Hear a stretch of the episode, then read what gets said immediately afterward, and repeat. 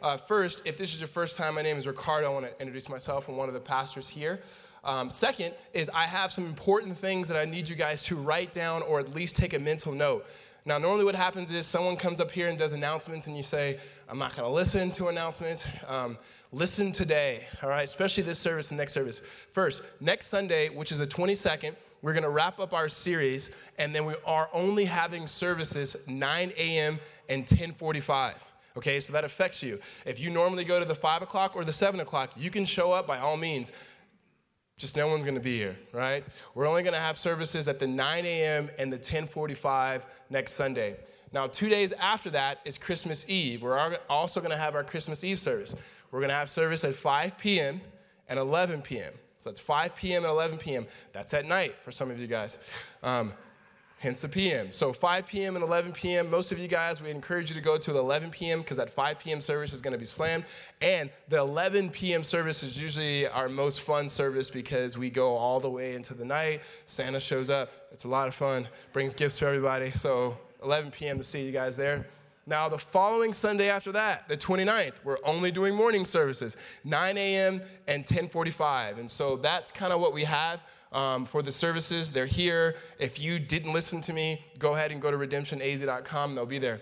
Little thing I want to talk to you about the Christmas Eve service. We're going to do something that's pretty unique, uh, something that's new that we haven't done, and that is intentionally do a Christmas Eve service uh, talking through the gospel, mainly the true story of the whole world. And the way this came about is we were in our planning meeting talking about one of the most famous verses in the Bible, uh, recognized verses, is John 3:16. And I realized I've never taught through John 3:16. So I'm looking forward to that. I'm asking you all to invite anyone you know who wouldn't normally go to church, who wouldn't normally trust in Jesus, uh, who wouldn't normally be around to show up because it's going to be a great opportunity for us to tell the true story of the world in one verse, and that's going to be on Christmas Eve. Again, that's 5 p.m. to 11 p.m. There's going to be very limited childcare for those services, and so what I've told everyone is bring your kids inside the service. That's totally fine.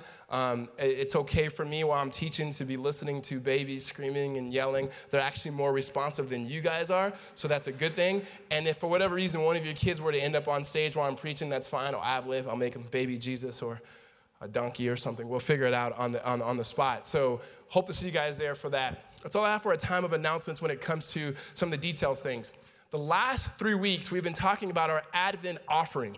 And our Advent offering is something that we do here in Tempe every year, is that at the end of the year, we raise money for something outside of our local congregation.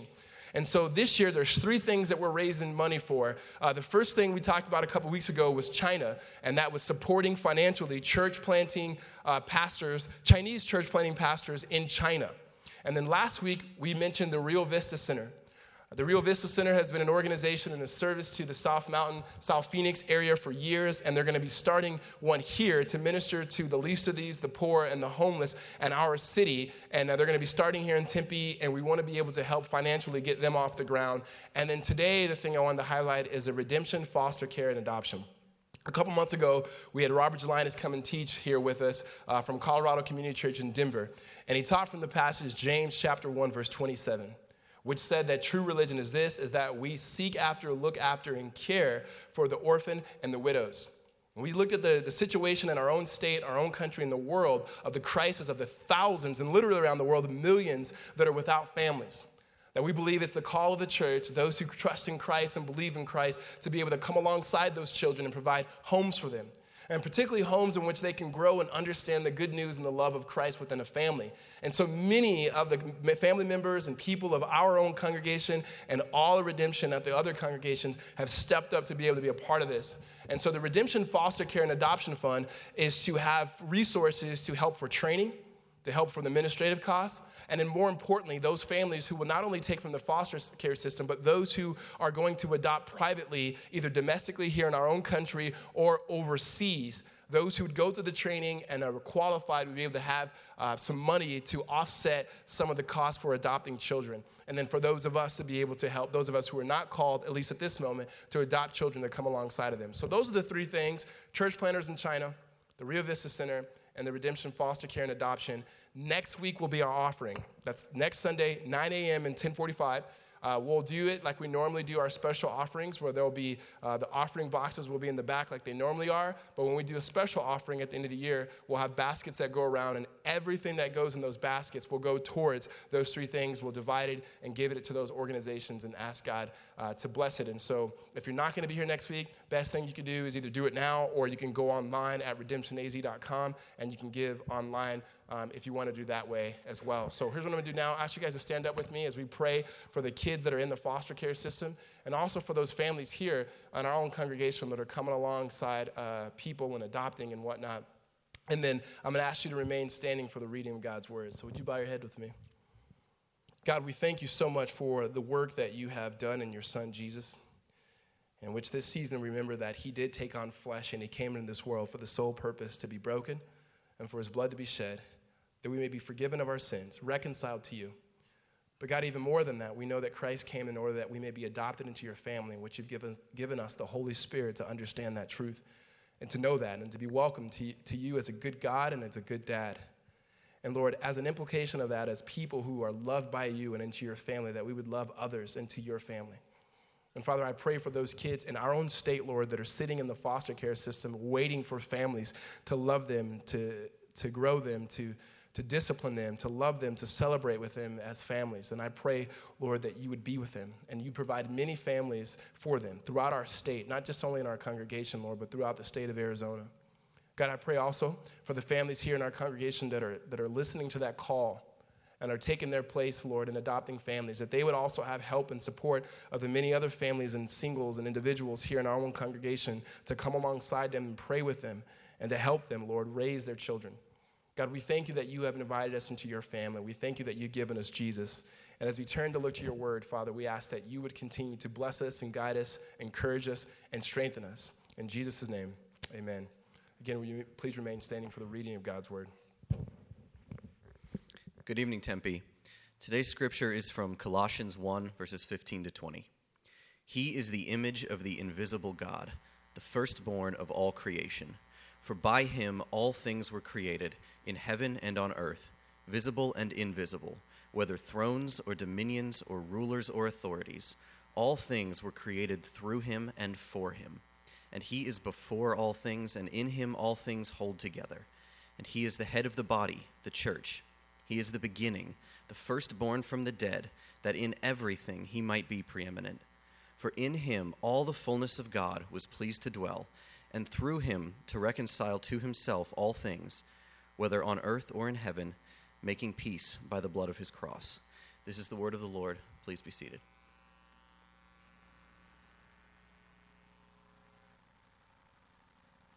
They danced in darkness, spoke and speak in time, announcing the advent of sun's first dawn until rhythms ruptured and images shattered. We felt and feel this weightiness the burden of the funeral of our fall, felt in everything, adamantly insist not the way it should be.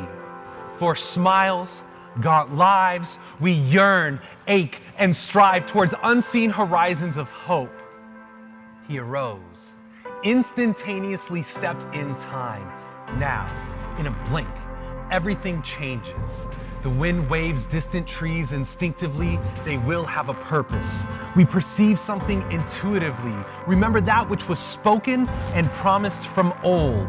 This long awaited instance of sun kissed earthworms, fresh morning skies behind mountains of burdens and layers of lies. God, now in flesh, here to bear weight, creator in creation incarnate, this now, this instance, this moment in time, in flesh and blood, all glory and power and all amens and thank yous heartfelt, all love and logic and life all hope and praise, all that is and was and will be, the epitome now, here, now, this day, the arrival, angelic proclamations, good news, joy resounds, true and pure, here, now, the triumphant King has arrived as a baby, born in blood and pain and rumors of sin, much like each new day much like his glorious sunset finish with a father's future hope and a mother's final push, he arrived. Tiny hands reaching out, hands once the crafter of trees and beasts, hands that would be stretched out, palms wide open to embrace us, the least of these, born in weakness, strength perfected in humility. Such was the paradox of his life. Creation blinded to creator, eyes still adjusting to the radiance of love. In death, life found in him. Insistent Savior in suffering instituted a new commandment in everything to live as this for all human beings. Nails inserted in place of our judgment previously proven. One selfless sacrifice instead of all pure blood spilt, one death to erase the funeral of our fall. Unknowingly, death laughed too soon. That Saturday, Satan's pride and joy, hell, unaware what Sunday sunrise had in store, love, born as a baby, hung on a tree, rose from the dead. We rejoice with the dawn of that sweet truth, illuminating every dark corner and every low valley, every unspoken night and tear stained pillow by God. The glorious dawn of forgiveness forging within us freedom filled praises and joy resounding songs. Join with all creation. We can't help but sing along. No more let sin and sorrow grow, nor thorns infest the ground. He comes to make his blessings flow, far is the curse is found.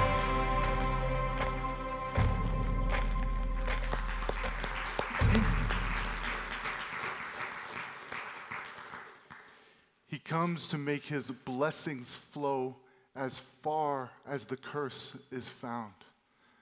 When watching that poem, we should feel the weight of Advent, this unique season that we're in. That once a year we get to celebrate the coming of our King, the return of God as a baby, and look forward to the future day when he returns again. And we long for him. And this Advent series has been a rich series for, for me. It's been one of the best Advents because of the content that we're going through and the topics we're addressing. And it is a privilege to be able to speak on this third week and lead us in Advent in this day.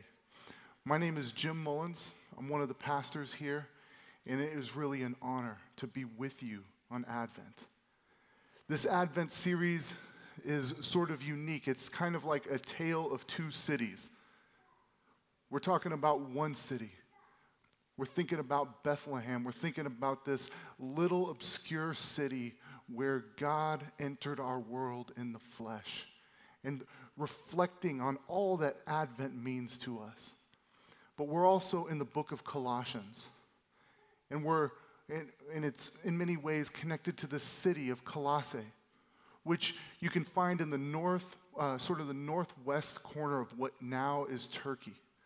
It's a city with a, with a big hill, and it's a unique place. Everywhere you go, you would find these idols, these gods that the people would worship in that day. And Paul is writing this letter maybe 30 years after Jesus had died. And this letter is to help this small Colossian church, which was known for its love for Jesus and its love for others. It's to help them be faithful in a world of many idols. And it can instruct us today because we live in a world of many idols. Um, week one of this series, Ricardo talked about what it looks like to long for a Savior whose power is greater than that of sin. And then last week, we had the privilege of Mike Goheen coming here and, and talking about what it looks like to long for a Savior whose salvation is as broad as sin. And then today, I get to focus on what it looks like to long for a Savior who can unify and reconcile all things. We've been in Colossians, Colossians 1, verses 15 to 20.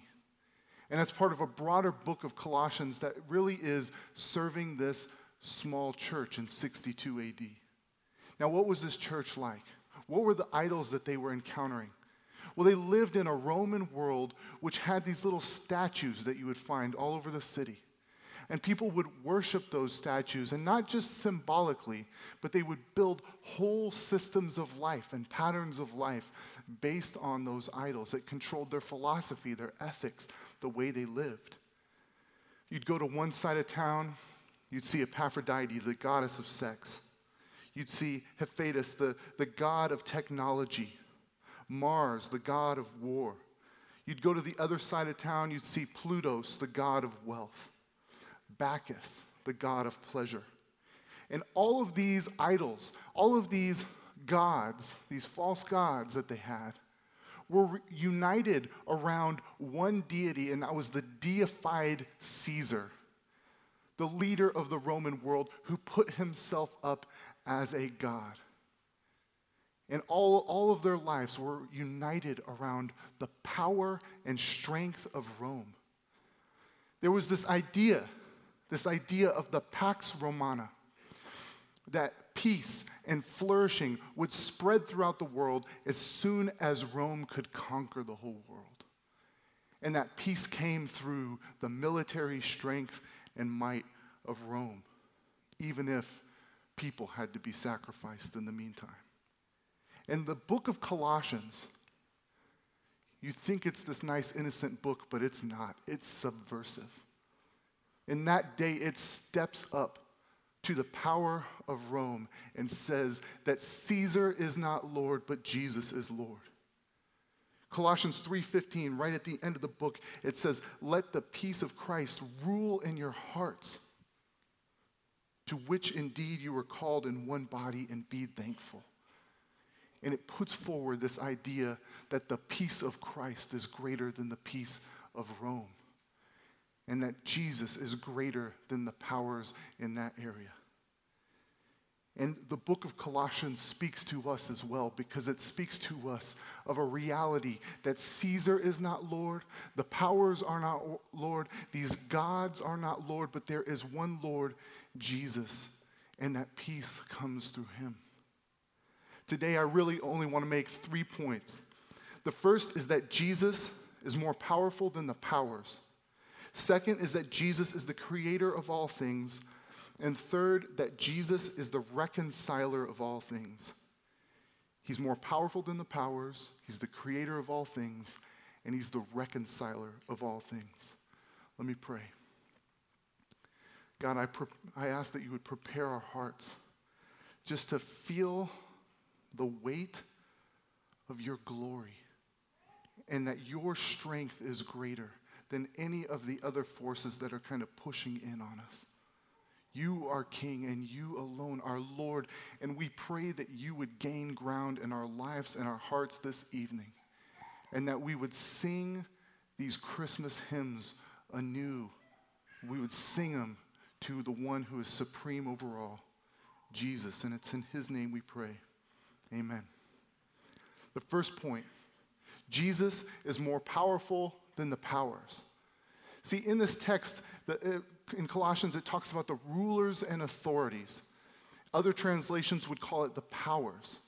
Paul talks about these powers in a few other books. In Romans, he says that the powers can't separate us from the love of God. In Ephesians, he also talks about resisting the powers.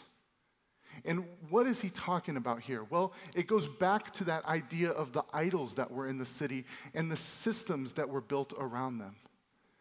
We know that there is only one real God, but what we do is we take created things and we all corporately, sinfully make, make idols out of those things and create whole systems of life and philosophy based on those things.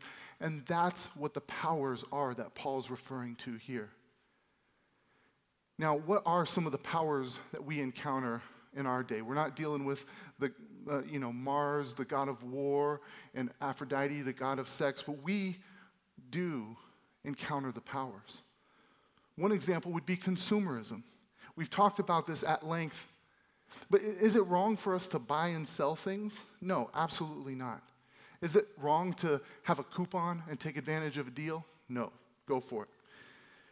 But when we create whole systems of life around consumerism, it not only is a shame because it's worshiping something other than God and orienting our lives around something other than God, but it wreaks havoc in our life. When we trample each other in malls, and when we have crippling amounts of debt, and when we trade human eye contact for an iPhone and an intimate relationship with Siri, it's not a good thing. We're in some trouble.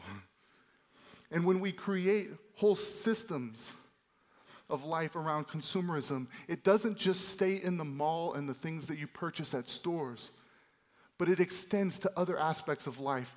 Take, for example, friendship. Consumerism is affecting our friendships deeply. It, it, we often trade in old friends for new friends like an old flip phone or like an old car.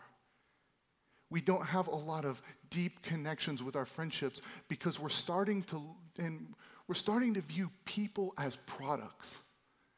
As people, uh, other people, we use them. If they can give us goods and services, they will be our friend. But as soon as they're not helpful anymore, we'll move on.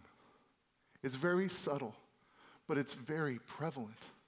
In a society that has friendships that are structured around consumerism, does something very dangerous. It begins to push people that are weak out of the way because they can't offer you an experience or a service or a product or some way uh, do something for you.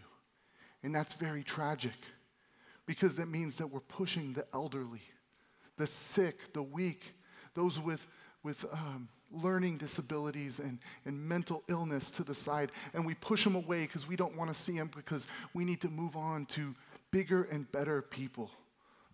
The friend 5.0. And there's no use for them anymore. And that's a tragic thing in society. And you, you hear of a lot of countries that are talking about laws to actually put the sick and the weak and the elderly to death because in a consumer world, they're not good products. But people aren't products, they are people. And when we sit with the weak, we get an opportunity to encounter Jesus because he hangs out where there is suffering and pain. But in our society, one day we're not all going to be as healthy as we, as we maybe are right now. And we too might be on the margins viewed as an old flip phone that someone has traded in. And this consumerism wreaks havoc on our life, but it has power and it grips us. We can also think about it in the area of service. Now, let me tell you this I am really, it is a privilege to be a part of this church and to serve people like you. Because when we put forward service opportunities, you guys respond, and I'm really encouraged by that. You respond well even if it is only 298 turkeys out of the 300 turkeys we were going for. But you guys respond. And it's, it's an awesome thing. But what I've noticed is that even when we serve others, serve the poor, when we serve outside these walls, consumerism is creeping into that as well. I can't tell you how many times I get emails from people who say, Hey, Jim, look, I really, really, really want to change the world but I need to do it maybe I've got one hour available on Monday nights. If you can help me out, give me a good opportunity. I'm a really good public speaker. Just put me in front of hundreds. Um, you know, make it something that's very meaningful to me. Give me this customized service opportunity as if it was something on a menu. And we see that quite a bit. We see people when they begin to serve for a while quit after a few months when the initial, the initial excitement wears off. And consumerism begins to get its tentacles in all aspects of our life where we just begin to view everything in the world as products or services to be consumed. And yes, it has to do with our individual sin, but it also has to do with the bigger, broader systemic powers that are promoting this worldview and this way of life. Think about pleasure. That's another one of these powers. Consider how many women and men deeply love each other, yet sneak away to some dark room every week and turn on uh, some pornography. One out of every eight web searches is looking for pornography. There is something that's bigger than just one, our individual sin that is systemic and is getting its tentacles in us. Think about this. Even the person who is fighting as hard as they can to avoid sin, is praying, is, is put all of the software, you know, Bill Gates could ever come up with on their computer to block porn out of it, you still have to drive around and see the advertisements of photoshopped women created in the image of the idol of pleasure. And it, it affects us. It affects men by fueling more and more of a desire for that thing which isn't even real. And it affects women as well. When they, when they see that, when women see that, they're often uh, see that it communicates this message that you have to be so tan, so unblemished, so curved, that women end up spending billions of dollars and thousands of hours to look like this fake photoshopped person on a billboard. And it basically creates this world where everybody is just fervently seeking pleasure or desperately trying to become more pleasurable. Pleasure is a good thing created by God. But when it becomes this ultimate thing that we build systems around, it crushes us, it enslaves us.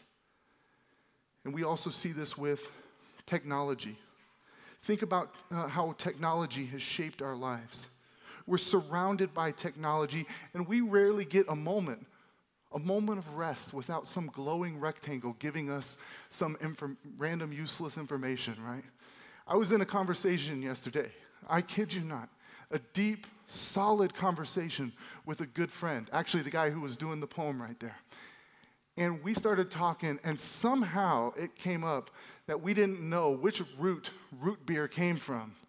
And it detracted our conversation, and we were on our phones on that little Wikipedia race to figure out wh- which root it came from. And it detracted from our friendship, and we just didn't even realize how much technology can just creep in. By the way, don't look it up on your phone now. It's a sarsaparilla plant. If you're curious, don't worry. Um, that's where the root beer comes from. But it interrupted our connection there, and technology's around everywhere. And technology solves a lot of problems. It's good, I like it.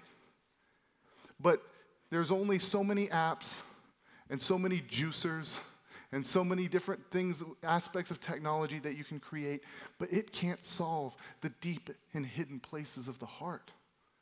Technology can, can be a, a system that is created around this idol that can enslave us as well.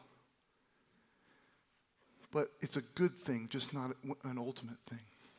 All of these things are fighting for your allegiance and my allegiance.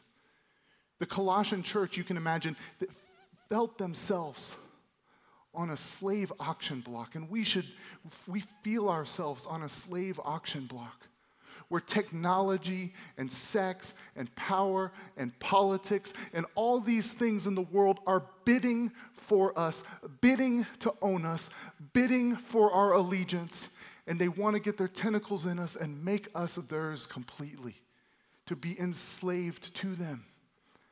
And these systems, these powers, are way too powerful for you and I to resist on our own. We're doomed. It's just a matter of who we're going to end up with. Unless, unless someone steps in who has more power and a greater currency than they do and can purchase our freedom, who can purchase us away and save and rescue our life. And Paul and I want to tell you that that person is Jesus. He steps in with more power, with a greater currency, with a greater reality, and steps in and purchases our freedom. Not with something that can be found in a wallet, but with his very life that he pours out for us. And the book of Colossians talks about how it is through the cross that Jesus breaks the back of the powers and gives us our freedom and our life and transfers us into the kingdom of the Son as children of God.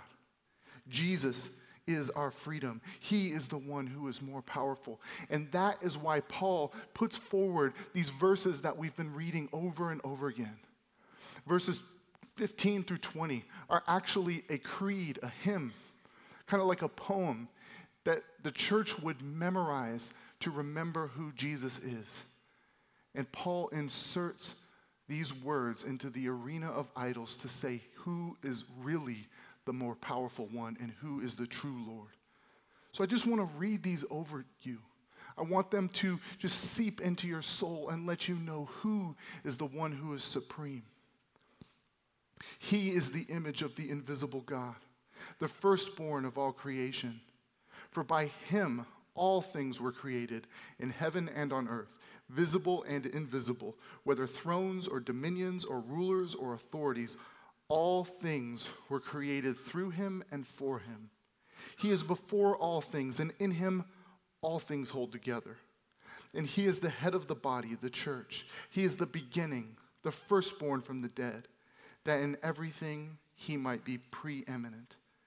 For in him all the fullness of God was pleased to dwell, and through him to reconcile to himself all things, whether on earth or in heaven, making peace by the blood of his cross.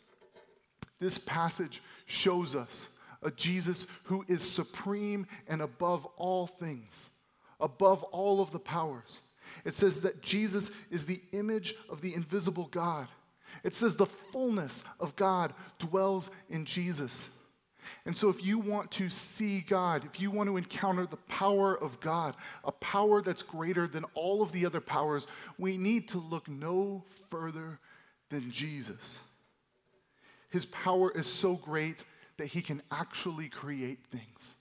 I mean, really create things from nothing. This passage says that he's the creator of all things. And by implication, that means that all of the powers ultimately get their power from Jesus. He's not just stronger, but he's the one who gives them their strength. The reason why sex is powerful is because Jesus made it.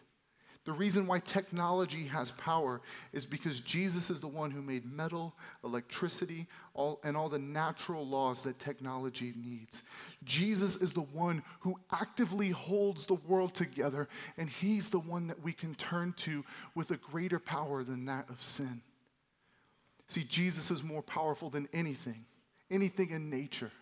A hurricane to him is like a draining bathtub compared to his power. President Obama, George Bush, Vladimir Putin, Ronald Reagan, choose whoever your politician is. All of them are like pens that sit on his desk that only have any power when they are in his hand. He is the King of kings and the Lord of lords. His power is greater than that of consumerism. You could probably go anywhere in the world and find either a Coke machine or a Pepsi machine. I've traveled to multiple countries. I can confirm this. Everywhere I've gone Morocco, China, Israel they all have one of the two. India and Pakistan have some tension between each other. So one of them chose Coke, the other chose Pepsi, but all over the place you can find these. Consumerism and the American brand has kind of gone everywhere. You might be able to find those in every country. But let me tell you this that there is not one square inch of the world that Jesus does not claim as his, as the Lord over, and he is the one with ultimate power. So, therefore, if we find ourselves being gripped by technology, by sex, by politics, by these things that are begging to enslave us and to orient our lives around them, the way that we get away from them, the only way we can walk away from them is if we run towards Jesus, the one who has greater power. Which leads me to my second point that Jesus is the creator of all things. Now, it's important that you don't misunderstand us. The last couple weeks, both myself, uh, Mike Goheen, Ricardo, we've all talked about uh, some of the negative effects of these idols of consumerism and technology and those sorts of things that are so prevalent in this season.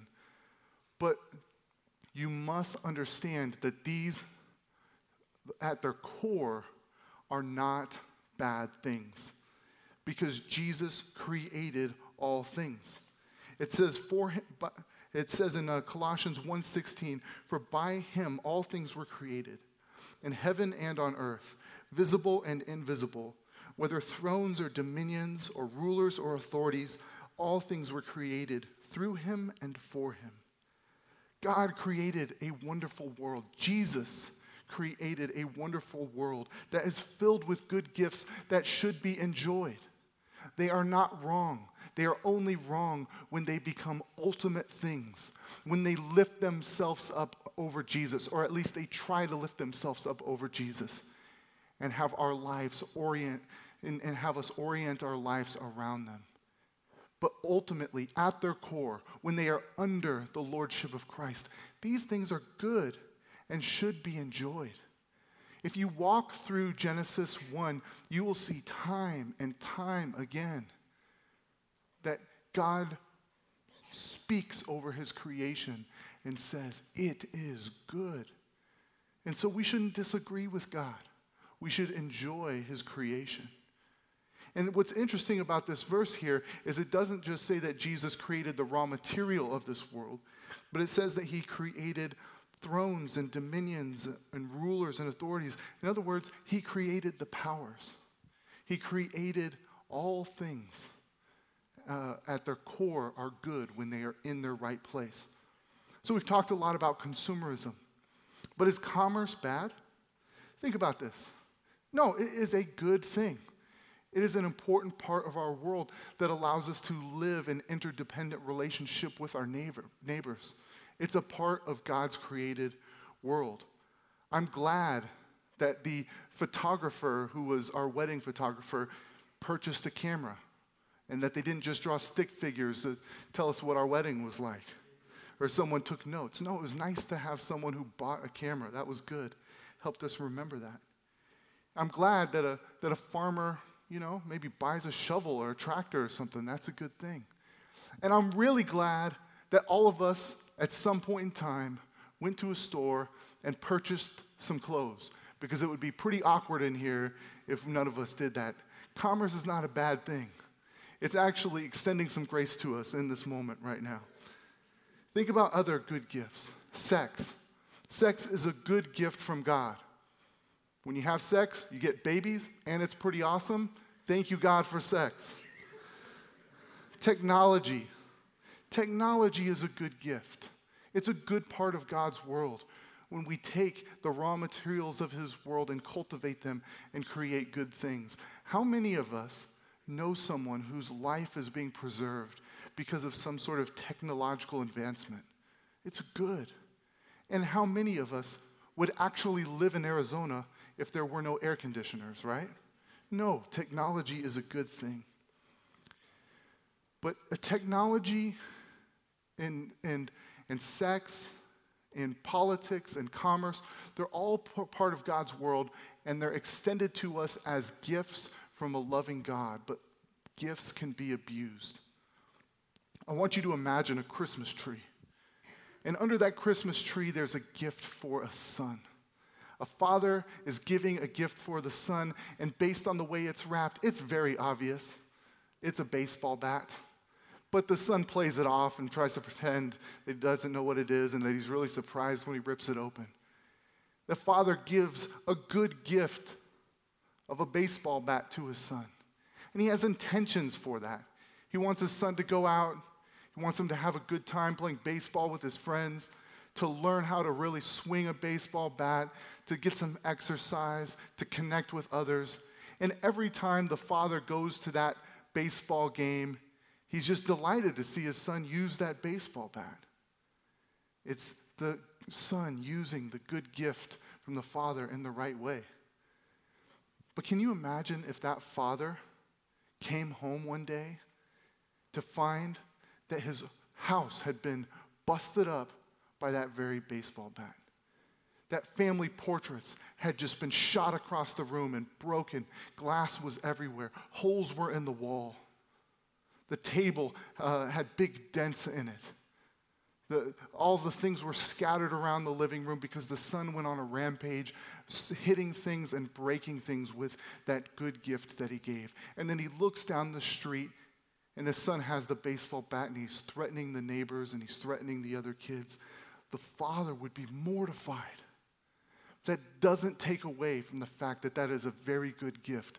But what it says is that that gift is being used in a heinous and horrible way. And that's what we do with God's good world. We take his good gifts and we just beat each other with them. We take the good gift of politics and we smash the world, leaving shards of injustice. We take the good gift of technology and we smash marriages through pornography. We take the good gift of knowledge and we beat people until they feel so low.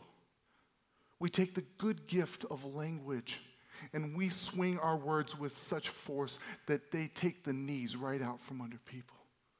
We're taking his good gifts and we're breaking things, and it's left a messed up living room of the world where there are shards of brokenness. The world we live in is one where truth is stifled and women are raped where, where some people in parts of the world go hungry, and in other parts of the world, we kill ourselves with how bad we make the food. This is a world that is filled with dictators and lupus and insufficient funds and death threats, boredom, pornography, 10 hour video game binges, car accidents, school shootings, and a bunch of other garbage that needs to go away. It's broken. It's like that living room that, we, that the son busted up. We've busted up this world. And we need to ask the question who's going to come in and fix it? and mend which is broken and make things right. And just as that father may go in and clean up the mess that his son made, God comes in and cleans up the mess that we make, fixes what is broken. He's the one who does it through Jesus. And that's what Paul is saying here in Colossians, and that is what we need. We need someone to come in and fix it and make it right. Which leads to the third point Jesus is the reconciler of all things. Verse 19 and 20 say, For in him all the fullness of God was pleased to dwell, and through, and through him to reconcile to himself all things, whether on earth or in heaven, making peace by the blood of his cross.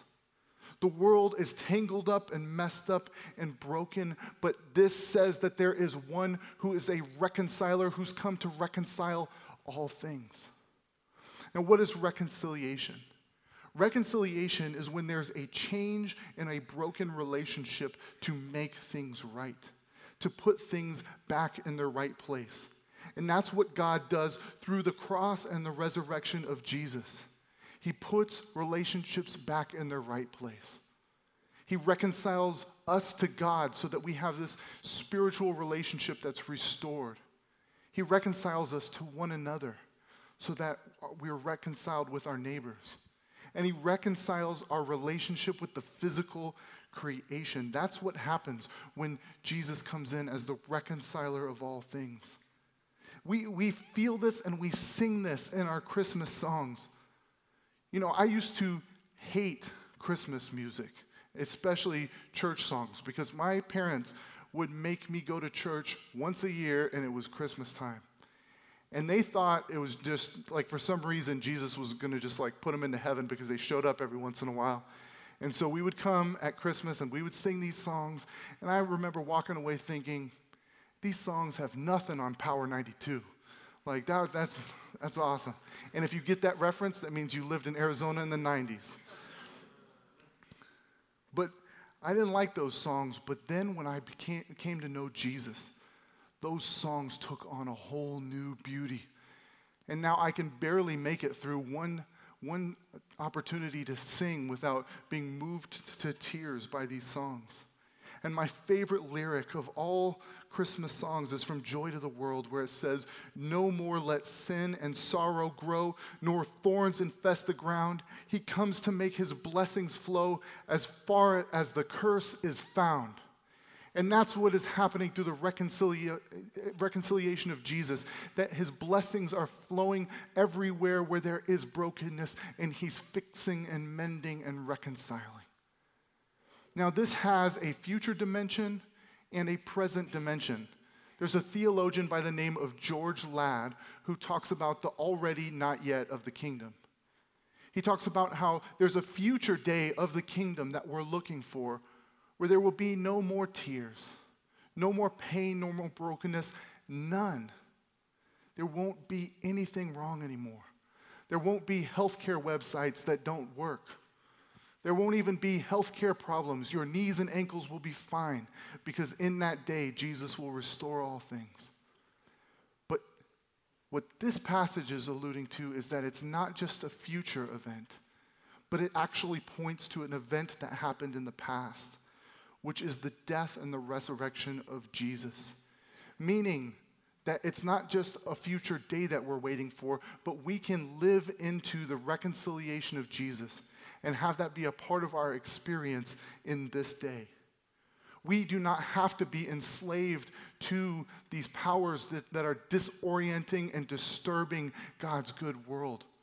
We can enjoy them in their right place, but we do not have to be enslaved by them. We can live in freedom from them as people reconciled to God and to each other. We can seek pleasure without being ruled by it. We can spend money and save money and even give money based on the generosity of Christ. We can use technology as a blessing to others and don't have to be afraid of it. We don't have to flee from it. We don't have to like move up in the mountains and build a little hut, but we can use it with moderation and as a blessing to others. We can love those in this world who can't offer anything to us and make fairly bad products, but are beautiful people made in the image of God. We actually can engage in church life here where we don't look at each other as potential for goods and services, but look at each other as brothers and sisters in Christ, making this place not a mall but a place where God's kingdom can be glimpsed. So you may be asking, what does it look like? What tangibly can I do to live into that reality? To really experience that reconciliation? To experience a life that, that this passage is talking about? Well, I'm going to give you one thing. The book of Colossians, which I'll just give a, I'll just say it. It is my favorite book of the Bible. I love Colossians. But I think my favorite book of the Bible is actually any book of the Bible I'm currently reading. So, but right now, Colossians is it. There are many things that it says, but there's this one central theme through Colossians that I love. And it's this idea of subversive gratitude. Subversive gratitude. Gratitude sounds kind of benign, but let me tell you, it is not. It is quite powerful. And it's this theme through the whole book. Paul enters the conversation in Colossians in the very first uh, few verses, you know, thanking God for the Colossian church. In verse 12, he thanks God. He, he prays that they would be people who are thankful to God for delivering them out of the kingdom of darkness into the kingdom of the Son. In verse 2, uh, in Colossians 2 7, Paul says that one of the central aspects of walking with Jesus is to be abounding with thanksgiving.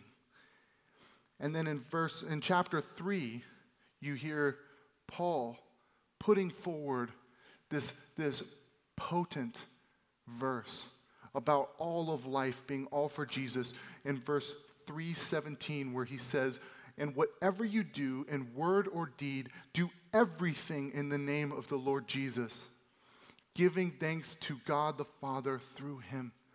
That we're called to do all of life, all for Jesus, and be people who are just walking around giving thanks all of the time. Now, Thanksgiving is not benign, it is powerful. But I didn't always think that. You see, I actually married into a family of people who are obsessive about writing thank you notes. I mean, they write thank you notes for thank you notes. It's, it's crazy. It's a, little, it's a little wild. And it threw me off at first because I, when we got married, I had to write a thank you note for everything. Um, but there's something about the discipline of saying thank you that shapes and changes our heart, especially when we're saying thank you to God for some aspect of His creation. And it's bold and subversive because what it does is it undercuts the mentality of this world, which on one hand wants to say things like technology, sex, politics, that they are ultimate and that we should orient our lives around them. On the other hand, people want to say, no, they're bad and we should flee them. But when we thank God for things, when we thank God for the awesome crepes at Crepe Bar, and we, we thank God for how beautiful Tempe Town Lake is, and when we thank God for the good time that we had with some friends, and when we thank God for how, how enjoyable a good book is, it does something amazing. It makes a bold declaration that these things are good. They're not bad, they're good because they're created by a generous and loving God. But it says those things are not God, that there is only one God. There is only one God and one Lord, and that is Jesus, who's Lord over all things. And if we become, if we really want to be a unique community that shows the kingdom of God, the, one of the first places we can start is by being a community of subversive gratitude in a season that says you just need more and more stuff.